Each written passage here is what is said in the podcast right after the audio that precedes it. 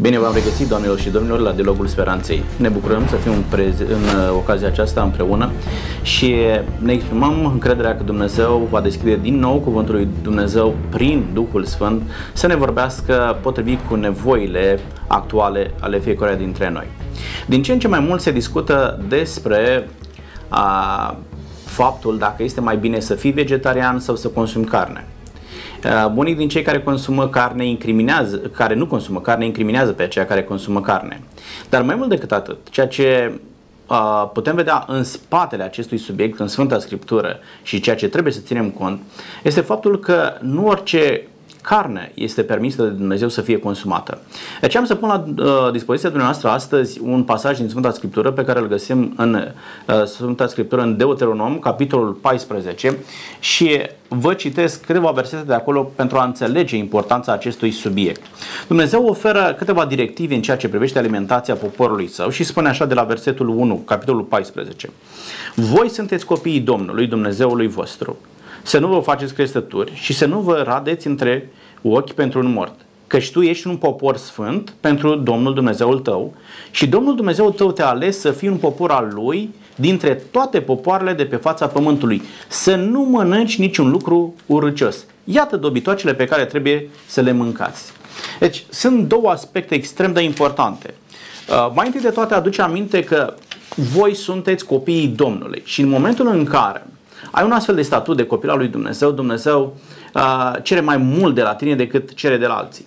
Ai o mai mare responsabilitate în momentul în care te identifici cu Dumnezeu. Și un al doilea aspect extrem de important din pasajul acesta este versetul 3, să nu mănânci niciun lucru urâcios. Este un imperativ al lui Dumnezeu.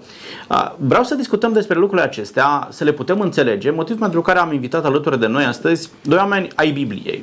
Oameni care, ceea ce discutăm noi astăzi pentru prima dată, au predat în uriașilor dumnealor de ani de zile. De aceea spun bun venit alături de noi domnul Ionel Mardare. Bine v-am găsit, mulțumesc de invitație, salut pe dumneavoastră toți și pe telespectatori. Și noi ne bucurăm că sunteți cu noi. Domnul Mardare va reprezenta astăzi Biserica Adventistă. Dumnealui este și directorul Departamentului Asociației Pastorale din cadrul Conferinței Moldova. Ca să putem înțelege, zona Moldovei, cele 8 județe, este administrată de Conferința Moldova a Bisericii Adventiste de ziua 7-a. Domnul Mardare conduce departamentul Asociației Pastorale și se ocupă de tot ce înseamnă fiecare pastor în zona aceasta. Bine ați venit! Lângă noi îl avem pe un vechi prieten și vechi colaborator de-al nostru, domnul profesor Lucian Farcaș. Bine ați venit! Bine v-am regăsit! Domnul profesor va reprezenta astăzi Biserica Catolică, așa cum a făcut-o dintotdeauna la cel mai înalt nivel. Domnul profesor predă studenților, îi învață pe cei tineri și mai mult decât îi învață, știu că se ocupă și dumnealui de zona aceasta pastorală, da, a studenților de teologie catolică și mai mult decât îi învață, îi pregătește să fie păstori ai turmei lui Dumnezeu. Mă bucur pentru că sunteți cu noi. Și eu mă bucur. Domnul, iată, un subiect destul de interesant și provocator. Aș vrea să elucidăm prima dată această parte de discuție în spațiu public în afara bisericilor. Și oamenii discută mai întâi de toate, este bine să fii vegetarian sau nu? Sunt tot felul de site-uri, tot felul de televiziuni chiar, ce promovează chiar o astfel de emisiune, cum să mănânci sănătos, ce este bine să mănânci, ce nu este bine să mănânci. Domnul Mardare, ce credeți? Este mai bine să fii vegetarian sau omul poate să consume carne fără niciun fel de problemă? Acum, când suntem puși în fața unor întrebări de felul acesta, mi-aduc aminte ce răspuns dădea Mântuitorul și la ce se raporta el. Întrebări cu privire la căsătorii, de ce așa și nu altfel, cu privire la mâncare și alte chestiuni de felul acesta care puneau oarecum probleme și creau tensiuni între credincioșii chiar din aceeași biserică, din același neam. Mântuitorul spunea, la început n-a fost așa.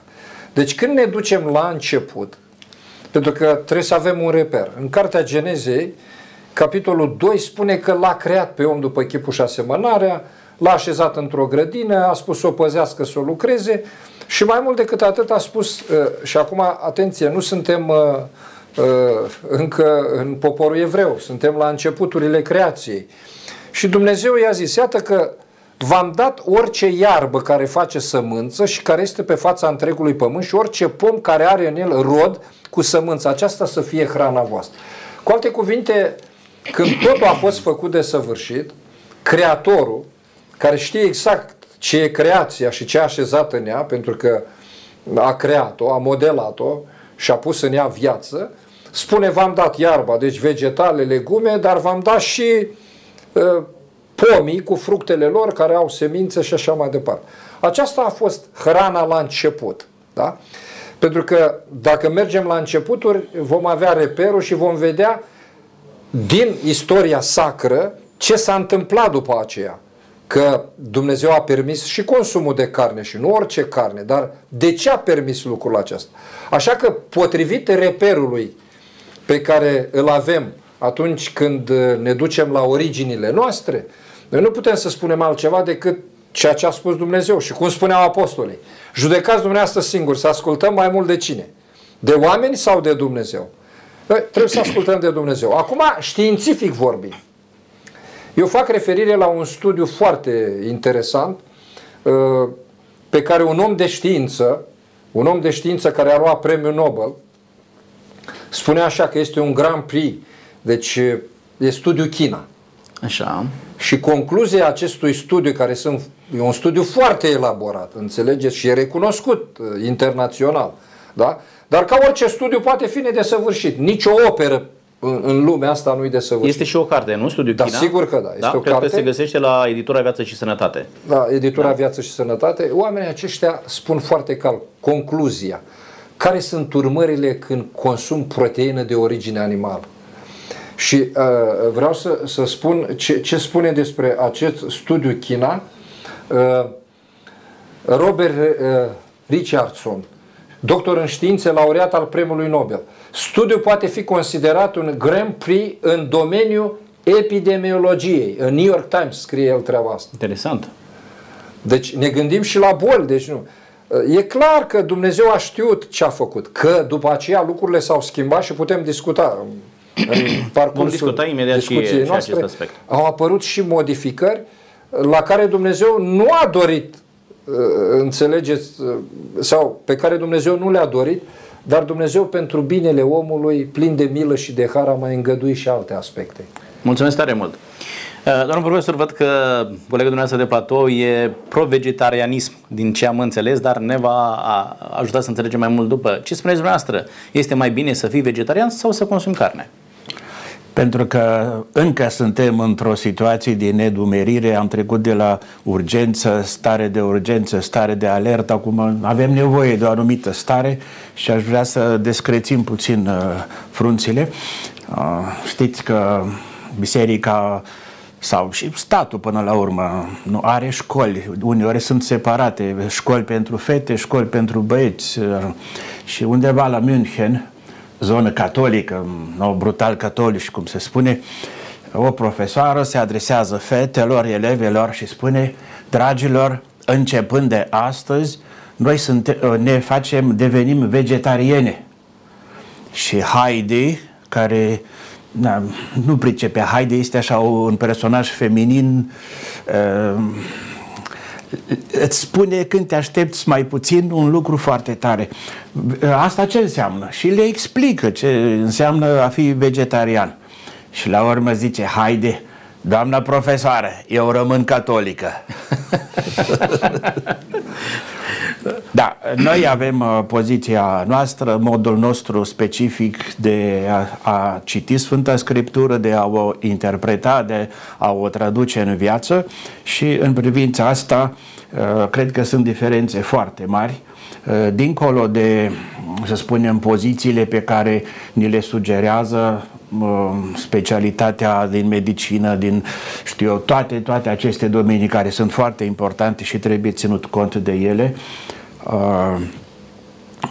Ca linie de fond cred că este cel mai bine să înveți din experiența ta ce-ți face bine de ce ai nevoie, ce știi tu și să asculți și de cei care te ajută când tu nu mai ești în stare, chiar să-ți impună un regim, o dietă, că-ți spune dacă nu te oprești, dacă nu renunți la, sau dacă nu consumi, așa? Știți ce înseamnă situația persoanelor care de dragul figurii neglijează o hrănire, o alimentație necesară, sănătoasă. Deci ce spuneți dumneavoastră, nu funcționând după anumite legi exterioare, ci mai degrabă după legile interioare ale organismului nostru. Da, dar în același timp cu respect față de cei care cu siguranță au o pregătire și competențe să ne ajute, chiar că ne ajută pentru noi și până la urmă și comunitatea. Pentru că dacă cineva ar fi mers numai pe interesul lui, ce se întâmpla în țara noastră, să spunem, în comparație cu alte țări, totuși oamenii au fost atenți, disciplinați, au mai fost și momente mai puțin plăcute, dar în general oamenii, da, ascultă și de cei care, da, îți restrâng ceva, îți limitează, dar totuși respectă și... Am înțeles. Deci, dumneavoastră nu sunteți atât de strict, fiecare poate să mănânce ce îi spune organismul că îi permite. Am înțeles. Bine, domnul Mardare, vorbim despre vegetarianism. Da, e chiar în trend să vorbești despre treaba asta. Dacă acum câțiva zeci de ani auzeai despre vegetarianism, nu știu, la mănăstire sau anumite biserici vorbeau despre locul acesta, acum toată lumea vorbește despre vegetarianism și beneficiile lui. Cred că s-a trecut într-o altă extremă și anume de a vedea vegetarianismul ca o virtute. Dacă ești vegetarian, ești mai sfânt decât alții care consumă carne. S-a ajuns aici și aș vrea să ne ajutați să înțelegem. Este vegetarianismul o necesitate pentru viața spirituală și de aici se duce către această zonă a sfințeniei? E o necesitate? E o virtute? Cum vedeți vegetarianismul dumneavoastră? Sigur, sunt și extreme și aici vreau să punctez un lucru. Am cunoscut familii de vegetariani care n-au înțeles cu adevărat ce înseamnă să fii vegetarian și în cele din urmă medicul de familie care mă cunoștea pe mine ca și pastor că îi slujesc pe oamenii aceștia mi-a spus să mă apropii de ei și să le spun atunci când gătesc vegetarianism, da? Gătesc vegan sau așa, să aibă grijă să cunoască și să aibă toată informația în așa fel încât hrana aceea să le asigure organismului necesarul pentru ca acest organism să funcționeze cum trebuie. Deci, neînțelegând bine vegetarianismul, dânsii au făcut o hrană foarte săracă, înțelegeți? Și organismul a dus lipsă, au fost carențe chiar mari și pentru ei și pentru copiilor. Și atunci a trebuit să discut cu ei problema aceasta. Deci aici este o problemă foarte importantă. Adică nu din dorul de a fi vegetarian, în trend, să mergi pe linia pe care majoritatea merge. Dau un exemplu, da? Starurile sau eu știu, vipurile și așa mai departe, că e o pandemie, să spun așa, cu ghilimele de rigoare chestiunea aceasta. Noi trebuie să fim foarte echilibrați. Pentru că tot la cuvânt ne raportăm. Și carnea curată a fost îngăduită de Dumnezeu și vom vedea pe parcurs cum de s-a ajuns aici și că Dumnezeu este și un Dumnezeu al echilibrului, adică El, că n-am cu ce înlocui, da? Și nu am ce mânca decât ceea ce e specific zonei mele și așa mai departe, potrivit posibilităților pe care le am, Dumnezeu îmi dă și direcția sănătoasă, adică este un Dumnezeu și al echilibrului. Eu cred că a consuma vegetale, a fi vegetarian nu înseamnă că ești mai sfânt. Deci chiar dacă locuiești într-o zonă în care poți să fii vegetarian. Vegetarianismul nu este o coordonată care realizează sfințenia. Dar nici nu trebuie să dăm la o parte următorul lucru. Mens sana in corpore sana. O minte sănătoasă într-un corp sănătos. Dar cum e mintea sănătoasă și corpul sănătos? Când consum ceea ce trebuie. Bun, dar când consum ceea ce trebuie? Totuși trebuie să ții cont de ceea ce spune Dumnezeu. De ce spun lucrul ăsta? Haideți să vă spun experiența unui om care, domnule, consuma de toate, și necurate, și vă spun, și nutri, și nu știu ce. Când a ajuns să citească cuvântul Evangheliei și când a citit și niște studii, a luat cunoștință de niște studii, el a spus așa: domnule, ceea ce consumam eu, carnea asta, deși necurată, nu știu dacă ați înțeles, dar bună, fragedă, nu știu ce, dar mie îmi făcea bine, zice. Dar dacă așa a spus Dumnezeu, cum spune legea circulației, să se oprească roata unde? La stop. O oprești. Așa am făcut eu. Deci eu vreau să-L respect pe Dumnezeu. Iubesc această restricție. Pentru că îl consider pe Dumnezeu suprem. Dar nu îi impun celorlalți. Aici e un lucru interesant ce a spus dumneavoastră, mensana in corpore sana. Care este rațiunea pentru care eu nu consum carne? Pentru a arăta că sunt mai bun decât ceilalți, pentru a trăi față de vecinul meu care trăiește 70 de ani, eu să trăiesc 90 de ani, de ce ar trebui să fiu vegetarian? Care este rațiunea pentru care? Asta este motivul. Motivul trebuie să fie sănătos. Sunt vegetarian pentru că asta a fost hrana pe care Dumnezeu a dat-o, îmi face bine organismului, organismul meu, da, funcționează excepțional, da, și vreau să dau la o parte riscurile pe care le comportă, așa cum spun studiile științifice, o hrană din aceasta cu proteină animală. În momentul când ai devenit conștiință pentru altul, atunci lucrurile se complică. Vorbim de o extremitate care exact, ne face mai mult rău decât bine. Adică să începi un război cu semenul tău și pe undeva să-l obligi să facă ceea ce faci tu. Exact. Bun, mulțumesc. Domnul profesor, din ce înțeleg, este nevoie totuși de o educație și în alimentație. Da? Fiecare compartiment al vieții noastre are nevoie de educație ca să-l duci la un obiectiv în linii rezonabile și care să-ți facă bine. Chiar dacă se poartă să fii vegetarian, dar dacă nu ai o educație în sensul acesta, îți faci rău. Cum îi putem educa pe oameni? Cum îi putem ajuta? Se face lucrul acesta în biserică pentru ca oamenii să înțeleagă ce trebuie să consume ca să trăiască sănătos? Noi avem în tradiția specifică mai puțin ca exigență față de Biserica Ortodoxă, deci posturile care sunt. Noi avem două posturi, da? Postul Crăciunului, Adventul, și postul mare, da, cu diferențele specifice. Așa. Și în această perioadă, de exemplu, se recomandă de a renunța, mai ales la carne, la grăsimi,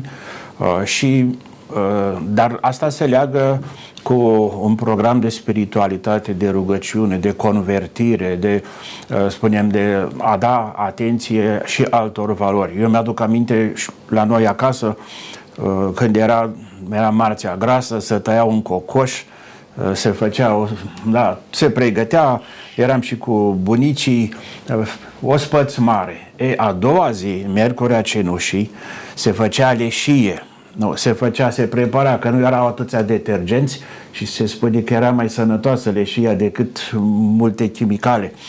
Se spălau vasele de tot ce însemna urmă de grăsime. Și apoi, pe tot timpul postului, erau familii care case unde nu se consuma deloc carne. Cel puțin nu se consuma grăsime. Și făcea bine din mai multe puncte de vedere. Și pentru organism, și pentru trup, și pentru suflet. Adică merg împreună și foarte mult în această perioadă se punea accentul și pe faptele bune. Nu e suficient să nu consum eu. Eu nu consum, dar celălalt nu consumă nici în timpul postului, nici în afara postului, pentru că îi lipsește minimum de hrană. Și atunci se pune accentul pe faptele bune. Nu? Și avem în Matei 25, nu? Am fost flământ, nu? Și voi mi-ați dat de mâncare și celelalte fapte, dar că suntem aici. Oricum, este un astfel de program și astăzi biserica insistă, nu? Și la această renunțare, dar și renunțare în favoarea celuilalt care o duce mai greu. Știu că și în practica Bisericii Ortodoxe sunt persoane, nu numai călugării, ei sunt cunoscuți, dar sunt persoane care respectă fapt pentru care eu în Occident, câți ani am fost, n-am văzut mâncare specială decât acum cu bio, produs bio. Da, dar în magazinele noastre alimentare, mai ales în perioada postului, găsim sector aparte, da, unde produse de post. Produse de post. Și uneori sunt mai scumpe. Nu știu dacă sunt și mai sănătoase, aici nu mă pronunț. Sunt produse în cantități mai mici. Cred că este. Da. Noi avem de-a face cu o mentalitate care e pentru programe de preluat, de pus în practică și cu siguranță că cei care fac așa ceva se bucură, știu eu, de mai multă ordine, de mai multă, de o calitate a vieții, ca să-i spunem așa mai larg. Legat aici de subiectul acesta, dacă îmi dați voie, mi-aduc aminte de două texte din Sfânta Scriptură. Spune Pavel, nu știți că trupul vostru este templul Duhului Sfânt, proslăviți dar pe Dumnezeu în trupul și în Duhul vostru. Cred că noi trebuie să oferim organismului nostru tot ce are nevoie, ce este cel mai bun pentru el, în așa fel încât organismul acesta să funcționeze în parametri maximi din următoarea rațiune. Spune Ioan 17,3: viața veșnică este aceasta, să te cunoască pe tine singurul Dumnezeu adevărat și pe Iisus Hristos pe care l-ai trimis tu. Pentru a-L cunoaște pe Dumnezeu atât de mult încât să putem să-L primim în viața noastră și să obținem mântuirea, avem nevoie de o minte sănătoasă. Aceasta este rațiunea pentru care eu mănânc sănătos. Nu pentru a arăta că sunt mai sfânt decât celălalt, nu pentru a avea pătrățele, nu pentru a arăta mai frumos decât celălalt, ci pentru a avea în mod special o minte sănătoasă, capabilă să-L cunoască pe Dumnezeu. Și aici mă uit în Scriptură, mă uit la studii, mă uit la ce îmi spune și organismul meu, ce îmi spune și biserica, și toate le pun în același coș în a mă ajuta să-mi trăiesc o viață sănătoasă, să am o minte sănătoasă și să-L pot cunoaște pe Dumnezeu. Vreau să mai spuneți ceva, vă rog. Da, uneori organismul spune ceea ce nu e corect. De ce? Una este gustul și organismul ce spune, îmi place, nu? Da. Da? Și alta este efectul. De asta... Acum după ce ne luăm, după efect sau după gust? Exact. Vreau să spun că există o vorbă înțeleaptă, că unii mănâncă pentru cer, iar alții pentru cerul gurii. Ah. Da, asta este interesant. Adică, din fericire, cred că uneori organismul spune, îmi place chestia asta și nu mai merge rațiunea, ci ceea ce simți, ceea ce îți place, da? Dorințele, poftele tale primează. Și în momentul acela organismul suferă, deși el dă semnale. Dar vreau să spun altceva. Niciodată știința adevărată, și sublinie știința adevărată, n-ai într-un conflict cu ce spune Biblia. E clar că consumul de carne reduce mult longevitatea. Și o să vă explic. Eu cred, Sfânta Scriptură este revelație, e cuvântul lui Dumnezeu. Când țin Sfânta Scriptură în mână, țin scrisoarea lui Dumnezeu către mine. Cât trăiau oamenii până la potop? Cel mai longeviv a fost Metusalah, care a murit în anul potopului. Că se poate face o... 969 de. A intrat Noe. Interesant, Noe și-a luat câte 7 curate. Geneza, capitolul 6. Și câte o pereche necurată. Ajungem imediat aici. Nu? Dar ce vreau să spun? Din momentul potopului, după ce s-a terminat potopul, zilele omului ca longevitate s-au scurtat. Asta este adevărat. Deci după potop, da, Dumnezeu a permis consumul de carne. 127 Avram și lista poate continua din ce în ce. Când cele din urmă Moise spune în psalma lui Moise, spune așa: cel mai tare ajunge... va trăi până la 70-80 de ani. Da. Asta e. Da, domnul profesor, odată cu apariția potopului a apărut și permisiunea aceasta de a se consuma carne. De ce a permis Dumnezeu să se consume carne atunci și nu a permis și mai înainte? Nu știu dacă se poate da un răspuns simplu și care să mulțumească. Acum, noi trebuie să înțelegem răspunsurile noastre, nu va mulțumi pe toată lumea. Nu. Noi trebuie să spunem răspunsul corect. Mă gândesc. Da, acceptăm și varianta aceasta. Este interesant că prima dată când se specifică diferența între animale sau păsări, sau, dar animale, este exact la potop, nu? Noe. Până atunci, probabil, se presupune că era o practică, dar nu este contextualizată, nu este tematizată. De ce se face atunci această diferențiere și e clară preferința pentru animale curate, diferența aia mare între 7 și 1 e interesant, dar totuși și aceste necurate e loc și pentru ele să intre acolo și să fie salvate și speciile respective să perpetueze mai departe. Eu fac comparație cu faptul că aceste texte nu tematizează, nu aprofundează, nu au detalii. Spre deosebire de Deuteronom, unde avem niște detalii foarte precise, criterii de ce este, ce nu este, ce e voie, exact, ce nu este voie. Și o explicație este de ordin teologic. Probabil că nu atât animalele ca atare și nu atât hrana în sine este importantă, ci faptul că toate sunt raportate la o experiență a Exodului, a Alianței, a Sinaiului, unde toate, și ele sunt aceste prescripții, că sunt interdicții, că sunt obligații și așa mai departe, toate acestea sunt puse sub autoritatea lui Dumnezeu. Ele adună cu siguranță foarte multe experiențe, fie ale poporului, fie că poporul acesta, Palestina, se află la încrucișarea de civilizații, de drumuri, de culturi și așa mai departe.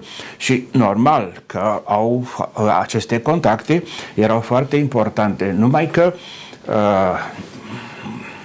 conducătorii poporului mai întâi au selectat.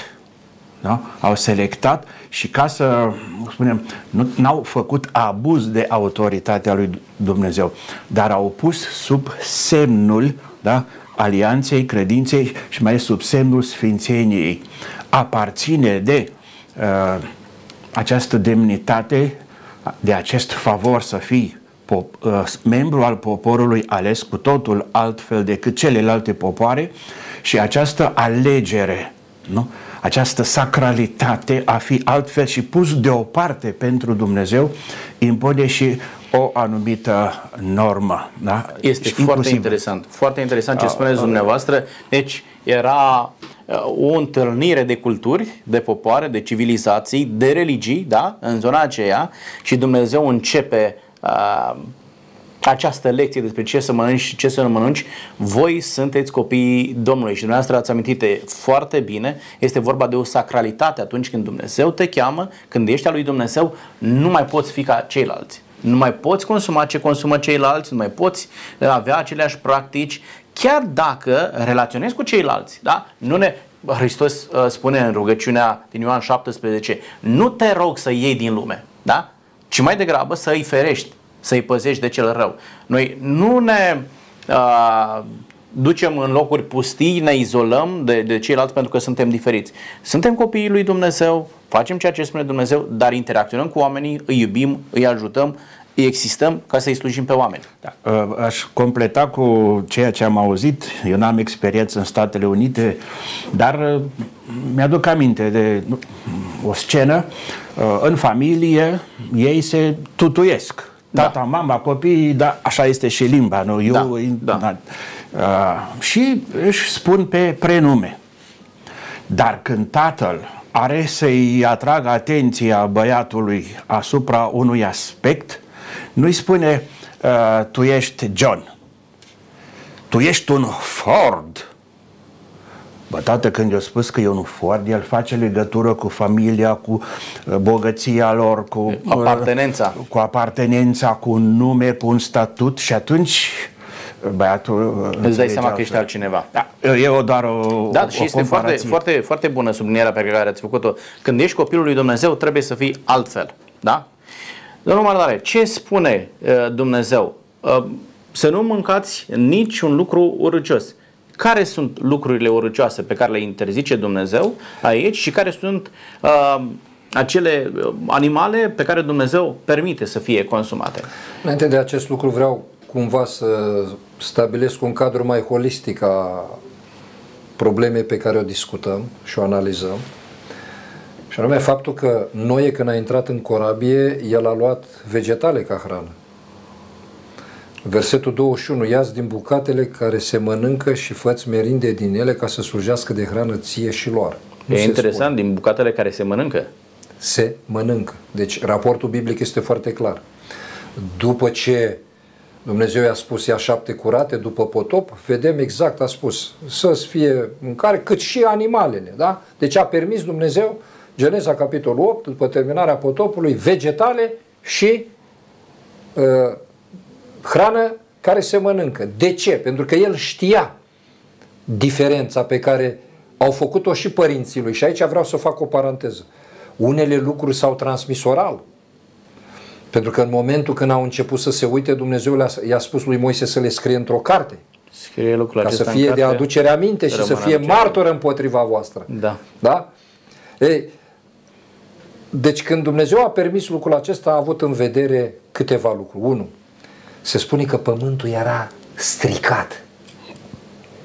Gândurile omului erau îndreptate numai spre rău. Ce se întâmpla cu rasa umană dacă Dumnezeu lăsa pe oamenii aceștia? Și atunci marele gospodar al universului s-a dus acolo în magazia aceea, să folosesc, da, ilustrația aceasta, și din coșul ăla de mere unde era unul stricat, să nu le strice și pe celelalte, ce a făcut? A adus potopul, l-a scos.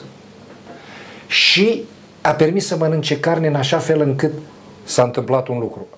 Deci vârsta, longevitatea a scăzut. Deci nu mai trăiau.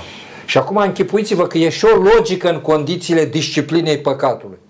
Ce ar fi dacă Stalin ar fi trăit 300 de ani? Ce ar fi fost dacă Hitler ar fi trăit 200 de ani? Ce ar fi fost dacă Pol Pot ar fi trăit? Și lista poate continua.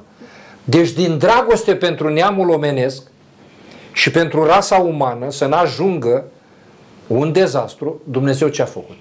A permis consumul de carne. Bun. Haideți să ajutăm oamenii să înțeleagă ce este permis să consume, ce nu este permis. Legat de ce a spus Dumnezeu. E important, pentru că ce spune omul și ce spune Dumnezeu. Și aici iar fac o subliniere.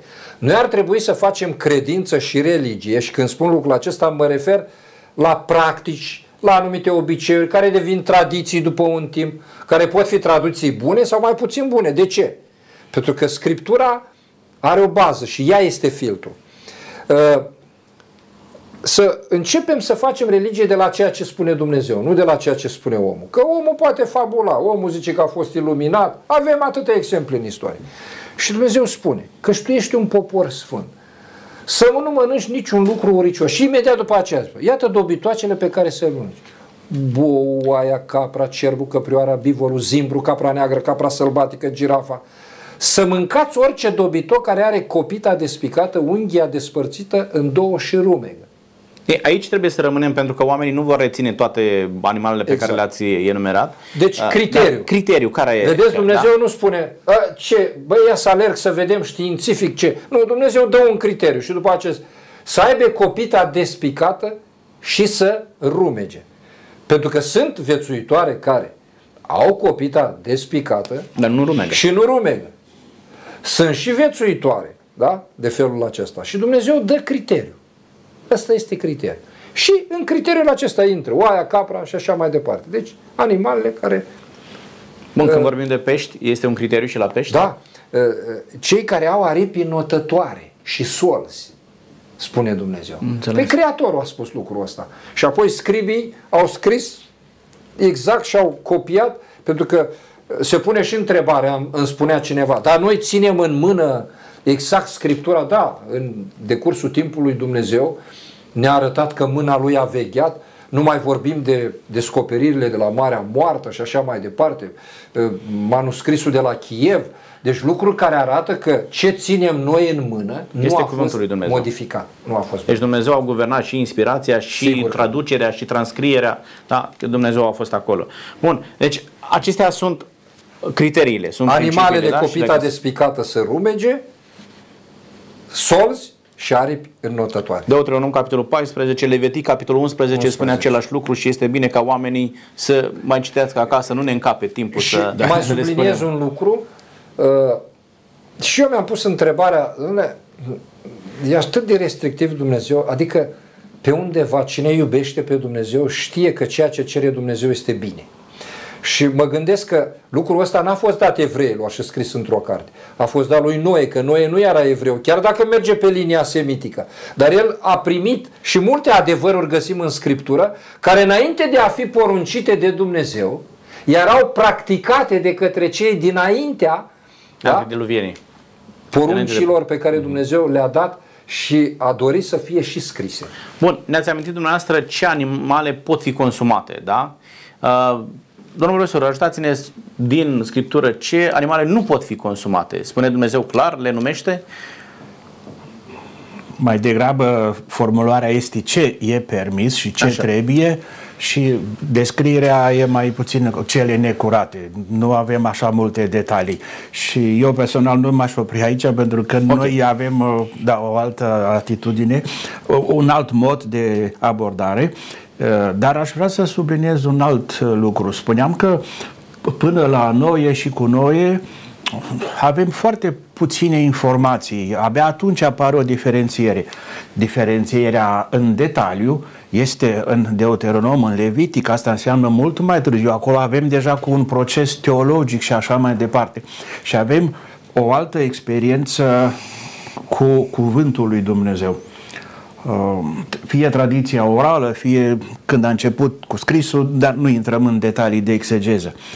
Dar am întâlnit o remarcă, o observație, de ce animale care rumegă? Zice, este o paralelă, știți, se spune și în latinești, se spune și în alte limbi, tu ești ceea ce mănânci. Așa. Da? Nemțește, du bist, was du isst. Ești ceea ce mănânci. Ești interesant. La noi se face referință la Euharistie. Dacă Iisus se oferă ca hrană în Euharistie, tu trebuie să devii Iisus, trebuie să devii Euharistie. Și zice, de ce? Care este una dintre semnificațiile alegerii animalelor care rumegă? Hrana este însușită și apoi este rumegată. Am spune noi, e o paralelă cu cuvântul lui Dumnezeu. Nu e suficient să-l citim. Trebuie să-l rumegăm, să-l medităm, să-l aprofundăm.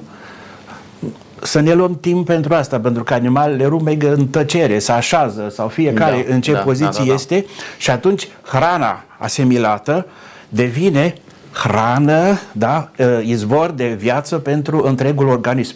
Și aici ar trebui să fie animalul care rumegă, nu? Să fie și un fel de pildă din creație, din natură pentru om, că atunci când nu numai cu pâinea din grâu trăiește omul, ci cu cuvântul lui Dumnezeu. Este o asimilare. Numai că acest cuvânt nu poate fi doar asimilat. Că ați amintit de niște personalități mai degrabă negative în istorie și e bine că s-au prăpădit, că altfel era vai de noi, da? Noi sau toate aceste sisteme de dictatură îndoapă pe oameni, îndoapă, dar nu îi lasă, nu permitea timp să rumeci, să meditezi, ca să ajungi tu la o convingere și, pentru că asta face rău. Să meditezi, să gândești și așa mai departe. Știți, evenimentele de acum 30 de ani de la București, noi muncim, nu gândim. Când au profanat instituții de cultură, Universitatea din București și așa mai departe, noi muncim, nu gândim. Adică noi nu rumegăm ca voi. Tocmai de aceea trebuie să consumăm o hrană sănătoasă, să avem cu ce medita. Da, adică și să avem o minte sănătoasă. Aici, legat de asta, ați vorbit și de necesitatea educației. Nu știu dacă este o tendință, observăm una sau alta, din păcate chiar pe linia aceasta a formării intelectuale a cetățeanului, cred că unul dintre ministerele cele mai preocupate și care a făcut foarte multe schimbări, de mai multe ori într-un an, de la Ministerul Educației, că nu mai știu profesorii cum să aplice, da, diferitele prescripții care vin. Ori, Dacă rămânem la familie, care este prima celulă și prima instituție responsabilă de educație, părinții în educație, da, pornind de la hrană, nu le dau copiilor ce vor copiii. Se străduiesc părinții responsabili să le ofere copiilor ce au ei necesar, ce au nevoie pentru viață. Este foarte interesant, ați revenit exact unde trebuie. Dumnezeu nu ne-a dat ce vrem noi, ci mai degrabă s-a gândit ce au nevoie oamenii să consume și de aceea a spus, astea le consumați, astea nu le consumați. Ați auzit cu siguranță la emisiuni voci care spuneau, domnule, mai trebuie o leacă, primit copiii care sunt obligați numai în apartament, numai. Ei au nevoie de contact pentru creșterea lor și fizică, biologică, dar și creșterea lor spirituală.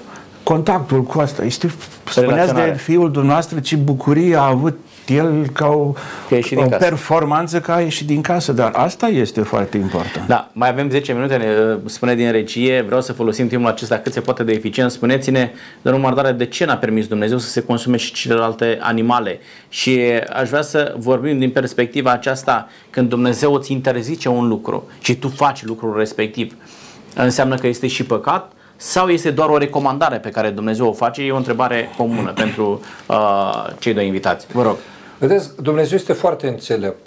Dacă la animale a spus copita despicată să rumege, la pești solți și aripi notătoare, la păsări după ce să te iei? Foarte interesant. Dumnezeu ne-a lăsat exact ce trebuie. Zice, iată, să mâncați asta și tot ce e din neamul lui, în specia lui. Să mâncați asta și tot. Să nu mâncați cealaltă. Le-a spus pe nume. Vedeți? Le-a spus pe nume pentru că nu este un criteriu, cum este unde? La animale și la pești, da?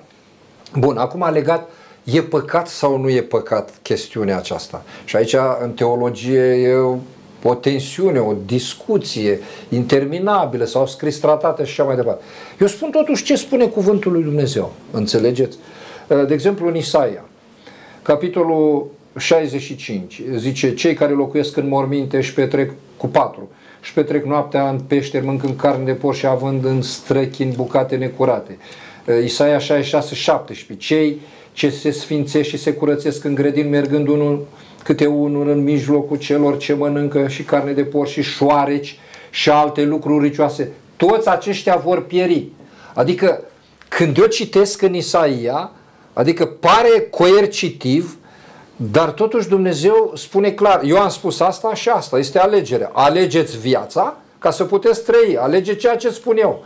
Pe de altă parte Dumnezeu spune care sunt rezultatele celor care se ocupă cu așa ceva, adică care consumă așa ceva. Da, da, veți spune, da, da, asta este pentru poporul Israel. A fost, da, dar gândiți-vă că în Noul Testament Pavel spune că nimic nu este de lepădat dacă se ia cu mulțumire, dar zice mai întâi este sfințit prin cuvânt, scrie lui Timotei, lui, și apoi prin rugăciune. Deci în fața unei mâncări mă uit ce spune cuvântul, ce înseamnă sfințit, pus deoparte, îl recomandă cuvântul că e de mâncat sau nu-i de mâncat? Bun, ce spuneți dumneavoastră pentru unele țări e valabil pentru... Nici ce a citit dumneavoastră nu e valabil pentru România, că în România nu se consumă șoareci. În alte țări se consumă șoareci. Da, da, vedeți, dar Dumnezeu... ce spuneți de porc este grav, pentru că poporul român e un mare consumator de carne de porc. Dar asta spune Dumnezeu. Și încă ceva. Dacă aș fi să merg și pe... Nu avem timp acum să analizăm ce spun oamenii de știință în privința aceasta. Despre animalele curate, necurate, cum se transmit... virusii sau dacă vreți germenii patogeni sau eu știu anumite, de la cele necurate la cele la oameni. Adică putem discuta, dar nu avem timp aici. Deci iată, Dumnezeu spune că cei care se ocupă cu așa ceva totuși au o răsplată care nu e bine să o aibă și să o urmeze. Adică, deci când Dumnezeu spune nu, trebuie să rămână. Și apoi și Mântuitorul, eu vă mai spun un lucru, unii spun, merg pe ideea, da, da, a făcut toate bucatele curate, dar acolo era și Petru. Și când în 10 îi spune, tai și mănâncă, la câțiva zeci de ani după ce Domnul s-a înălțat, logic ar fi fost Petru să spună, domnule, n-a spus Domnul că e curat? Doamne, n-a mâncat niciodată așa ceva. Deci ce a înțeles Petru când Domnul a spus evreilor, fariseilor, că nu ce intră, ci ce iese? El a spus despre bucatele curate care erau făcute necurate prin regulile impuse de cine? De cărturari și farisei. A mâncat cu mâinile nespălate, faci mâncarea curată ca fiind necurată și îți pierzi mântuirea. Dar Petru a înțeles exact ce trebuie. Mulțumesc tare mult. Domnul profesor, când Dumnezeu spune nu, a face ceea ce spune Dumnezeu spune să nu faci, este păcat sau nu este păcat? Dacă luăm definiția păcatului, înseamnă încălcarea unei porunci semnificative cu știință și voință deplină în lucru mare. Cine face păcat, face și fără de lege, deci și păcatul este fără de lege. Trebuie să îndeplinească actul păcătos, trebuie să îndeplinească aceste condiții. Și nu știu dacă se poate aplica, cum se poate aplica în cazul în care nu respecti o interdicție, să nu. Dar haideți să ne oprim puțin asupra formulării de interdicție. Dacă luăm decalogul, da? Avem primele 4 porunci, să nu, deja acolo avem, să nu iei numele Domnului în derâdere, în zadar, nu? Dar când e vorba de relații între oameni, relația de viață și așa, comunicarea, să nu ucizi. De acolo sunt interdicții. Să nu faci adulter, da? Să nu minți, să nu și așa mai departe. Ca să nu, să nu credem că religia sau credința, cu atât mai puțin revelația, da, este irațională și că impune niște chestii din astea, așa ceva numai în religii găsești, în sens negativ. Nu este adevărat. Haideți să luăm un exemplu foarte clar. Eu, până cât eram tânăr și ulterior, mi-a plăcut drumeția la munte. Ceahlăul știu pe de rost. Ei, avem semnele care ne arată pe unde să mergem, da? Ce cărare să alegem ca să ajungem unde ne-am propus. Dar avem și semne, mai ales unde este prăpastie. Iar unde este prăpastie, unde este periculos. Avem și bară, avem și lanț, avem și funie. Da? Și eram cu tinerii, nu? Și aveam funie suplimentară și mergea unul mai curajos, asta, nu? În caz că nu se ține cineva bine, era prins și de frânghia aceea. În circulație avem interdicții, câte semne avem, da? Unele ne obligă să facem așa sau așa, altele ne interzic. Eu am o experiență, nu intru în detaliu, pe drumurile publice, mai ales naționale și europene, este interzis căruța, mersul cu căruța. Mai grav dacă e noaptea. Ne apropiem de final, da, și concluzia dumneavoastră. Da. Ei, vă rog. Ce înseamnă interdicția? Dacă tu încalci interdicția aceea, da, s-ar putea ca viața să fie sub pericolul morții. Și se întâmplă treaba asta. Ori interdicția este o formulă mai obligatorie în favoarea vieții, în favoarea valorii. Mulțumesc tare mult. Din ce spuneți dumneavoastră, religia nu este negativistă, ci mai degrabă protectivă. Da? De aceea există interdicția ca să nu ajungem sub semnul riscului, a pericolului, așa cum a spus dumneavoastră. Conștient sau inconștient. Sigur că da. Sigur că da. Da, domnul Mardare, concluzia dumneavoastră pentru ocazia aceasta. Eu cred că Dumnezeu trebuie așezat în locul pe care îl merită. Adică El știe totul. E atotputernic, e omniprezent, știe, de la El pleacă știința, de la El pleacă tot. Și când ne-a dat aceste lucruri clare, Dumnezeu le-a dat cu un scop, ca noi să trăim sănătos, ca noi să fim într-o stare după voia Lui și să putem, prin tot ceea ce suntem, ca ființă și ca și acțiunea noastră, ca slujirea noastră, să-i facem cinste. Fie că mâncați, fie că beți, fie că faceți altceva, să faceți totul spre slava Lui Dumnezeu. Adică să arătăm gloria Lui Dumnezeu în caracterul nostru, în mâncarea noastră, în băutura noastră, în relațiile noastre, în tot ceea ce facem. Vă mulțumesc tare mult! Mulțumesc pentru prezența dumneavoastră și pentru aportul de informație pe care l-ați adus, atât de necesar pentru societate, pentru a înțelege ce își dorește Dumnezeu de la noi și ce trebuie să facem noi în relație cu Dumnezeu. Vă mulțumesc tare mult și vă mai aștept și în altă ocazie, pentru că doar abia am început să discutăm subiectul acesta. Sunt foarte multe de vorbit despre locul acesta. Vă mulțumesc. Și noi vă mulțumim pentru asta. Da. Doamnelor și domnilor, iată că am început o emisiune de la care cei doi invitați au spus: noi credem într-un fel, noi credem într-un fel, dar pe final mă bucur pentru că s-a ajuns la aceeași idee comună, și anume: atunci când Dumnezeu îți spune să nu faci un lucru, trebuie să asculți ceea ce spune Dumnezeu. Interdicția lui Dumnezeu este pentru a te proteja. proteja. În momentul în care încalci această interdicție a lui Dumnezeu, viața îți este pusă în pericol. Atunci când Dumnezeu ne lasă ceva în Sfânta Scriptură, spune Pavel, lucrul acesta v-a fost lăsat pentru învățătura voastră. Atunci când învățăm despre Dumnezeu, reușim să-L cunoaștem pe Dumnezeu. Când îl cunoaștem pe Dumnezeu, reușim să primim mântuirea din partea lui Dumnezeu. Ceea ce vă doresc dumneavoastră este să trăiți o viață curată, așa cum Dumnezeu ne-a lăsat ca și directivă pe paginile Sfintelor Scripturi, ca sfat, mai bine spus, în așa fel încât să-L cunoașteți pe Dumnezeu, să-L primiți în viața dumneavoastră și să primiți mântuirea pe care Dumnezeu a pregătit-o cu preț de jertfă pentru fiecare dintre dumneavoastră. Vă mulțumesc pentru că sunteți alături de noi. Până data viitoare, Dumnezeu cu noi. Numai bine!